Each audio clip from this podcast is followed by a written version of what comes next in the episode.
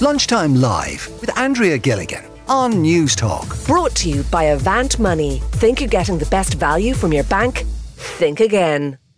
County Laois James McInerney shot to fame in the Netflix BBC show Glow Up. In it, he spoke openly about living with Tourette's. He also features in a brand new BBC 4 documentary released today, The Truth About Tourette's. And James joins us on the line now. Good afternoon to you, James. Good afternoon. How are you? I'm great, thank you. It's lovely to speak to you. Are you in Laois at the moment? I am not. I'm actually I'm actually in transit at the moment. I'm on, I'm on my way back now. Um, I'm based in London in the UK. Um, I've been back here now just short of a year, but I spent a large amount of the pandemic back in Abbeyleix in County Laois um, when Glow Up would have kind of been on air in 2020-21. Will you explain for listeners who mightn't have seen it what the premise of the show was? Sure, of course. So, um, um I mean, I'm an Irish freelance makeup artist, and in 2020 I was a participant on a BBC slash Netflix series called Glow Up, and it was in search of the UK's next makeup star or contestant. Um, I was working as a makeup trainee in the TV film, kind of going into my own creative freelance work right before the pandemic, and I was lucky enough to actually be a contestant on the show. It aired in 2020 in the start of the pandemic, and I was back home in Ireland.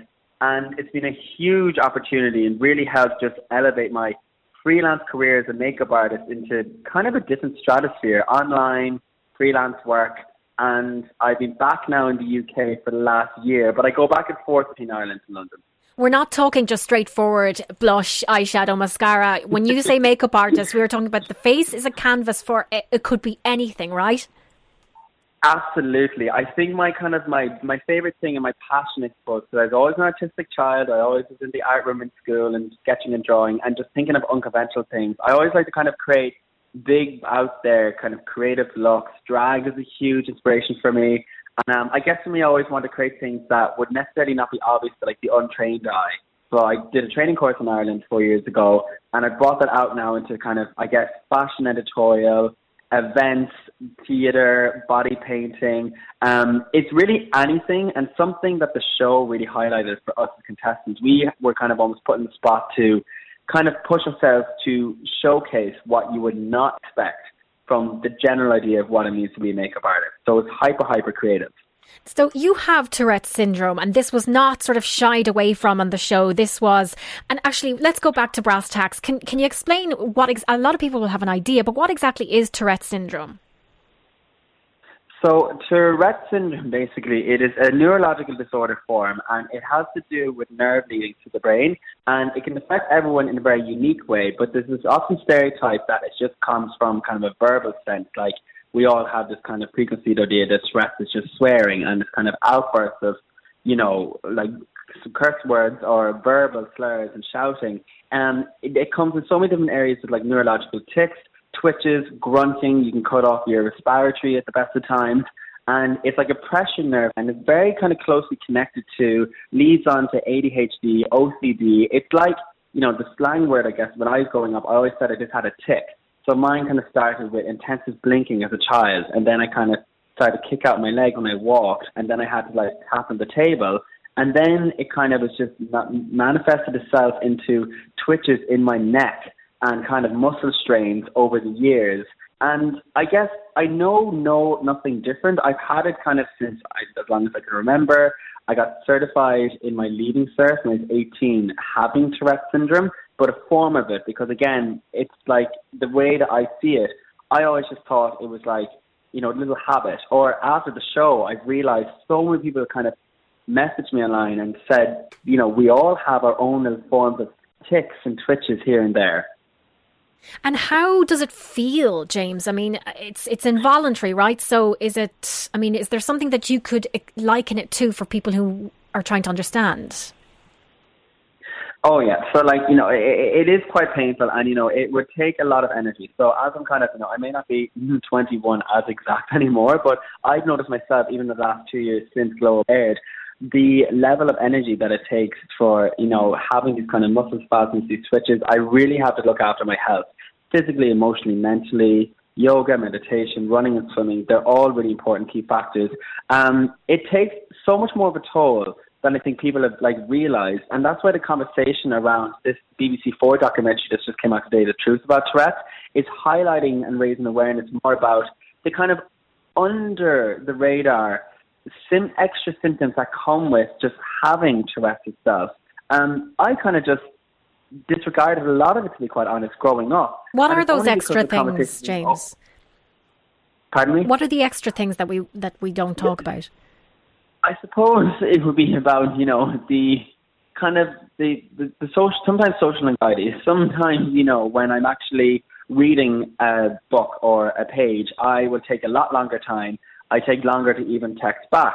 Um, when I'm doing, let's say, my makeup job, I have to always allow extra time because ticks and twitches could get in the way. Like it's not just something that we are ridiculed with, like shouting and screaming. It is a huge you know, um, energy takeout on the body as well. When I say to friends I might need to like drop out of one social night, I just need to let my body rest. So sometimes it kind of is underlying and it helps, you know, it can affect with balance as well. It can be something that a lot of people will just think that you're kind of acting the maggot per se. But um, everyone, and it also it, it causes a lot of, you know, it can really be a big issue for people's self-esteem. Like for me, I always wanted to address this and make sure that I never had control over my life. That's why I went on to Glow Up and have partaken in this documentary that's been on BBC Four now. But a lot of people have messaged me since the show to be like, it's a hindrance to them. It affects their confidence because they think that they're going to be, you know, somewhat just the, the brunt of the litter, the joke on the street, or you know, people will feel anxious around them. So it And would that on so exacerbate it as well? I mean, would situations like that uh, make ticks worse? Absolutely, yeah. Because for me, it's always been stress induced. It's always been, you know, when I've been tired, you know, alcohol, caffeine, substances have always affected it.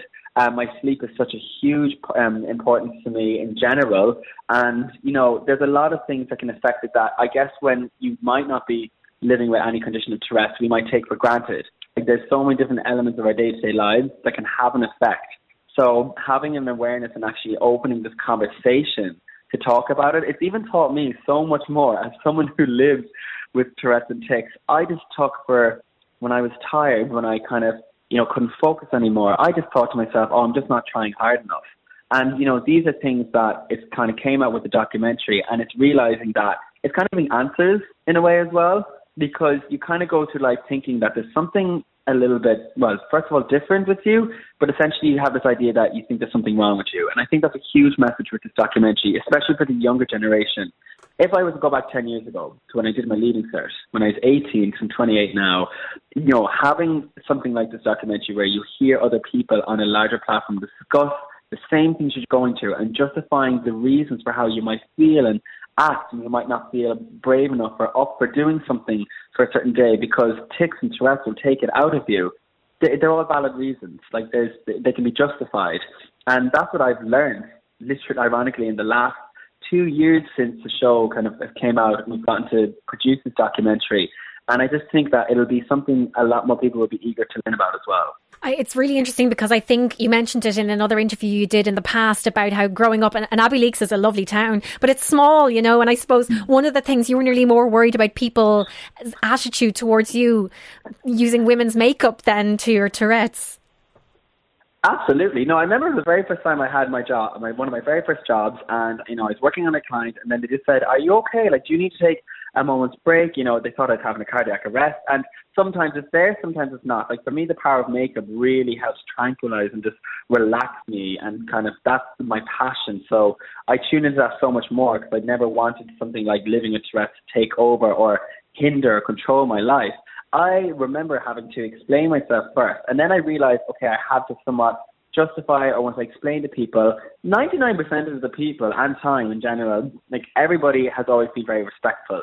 You know, I, I went to boarding school 10 years ago. It's a different situation when we're growing up. We all know that the teenagers kind of years, no one knows their head and their toes. So it's always easy to kind of just be the butt of a joke. But to see through that, I think, you know, I often think about how much I'm learning now in my later 20s about this and even identifying with more.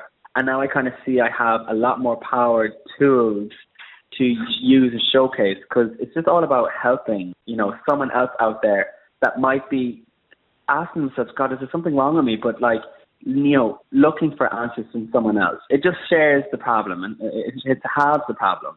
And James, how should people react if they encounter somebody who has Tourette's? Like, is it best to acknowledge it, or is it something that you will? The, I, I'm not just not sure how it's best to put someone at ease over that, or a social interaction, like yeah. you were kind of mentioning. So what I found, what I Absolutely. I agree. And what I have found, and I guess it takes time, and this is where I want to kind of induce this message with confidence for people that of all live with Tourette. Be proud of it. Own it. You don't have to change anything about you. You know, this is something where I want to change and destigmatize the idea that it's something that people that struggle with it or have, you know, elements of it now. They, everyone has their own degree of severities. You don't need to like hide away from it. Own it, and you know, be confident. Like I've stood up and had to like be on a bus before and there's people beside me, I might go, sorry, you know, I have Tourette's, and I hope you don't mind if you might hear me breathing abnormally or, you know, twitching. It's by all means, you know, out of my control at the best of times. People will actually be curious to understand more, and you're actually going to change people's perspective slowly but surely that way. And for a lot of people in public, if you do see someone that's kind of like, you know, has kind of irregular patterns of, let's say, they're walking, they're, you know, they're stammers, or they're just kind of stuttering as well, just have a second thought to yourself and think, could this be someone living with a form of Tourette's? Or not even that, like a tic or a twitch. I've met so many people that are undiagnosed and they're like, you know, oh, I don't like X, Y, Z and swear. Again, they run off stereotypes, but they say, you know, I blink my eyes and I have to do it every 10 seconds. I constantly have to like click, you know, the tongue off the top of my roof. Everyone has their own little kind of innuendos, I guess. And if we actually were just to like open it to more of a public conversation, I think that would just help raise the more like the better general awareness about it, so that it could be more of a subconscious thought that people will have more of an idea of what tics and Tourette's mean out in the general public. That if they, if someone like myself is walking on the street, that people will go, listen, I respect that guy. It's nothing to do with me. And you know, there's so much more bigger issues in the world. I just think why have something as an extra burden on your shoulders if you feel this way? Absolutely. Well, the show is called The Truth About Tourette's. It's available on BBC Four. James McInerney, thank you very much for joining us today. Lunchtime Live with Andrea Gilligan. Brought to you by Avant Money. Weekdays at midday on Newstalk.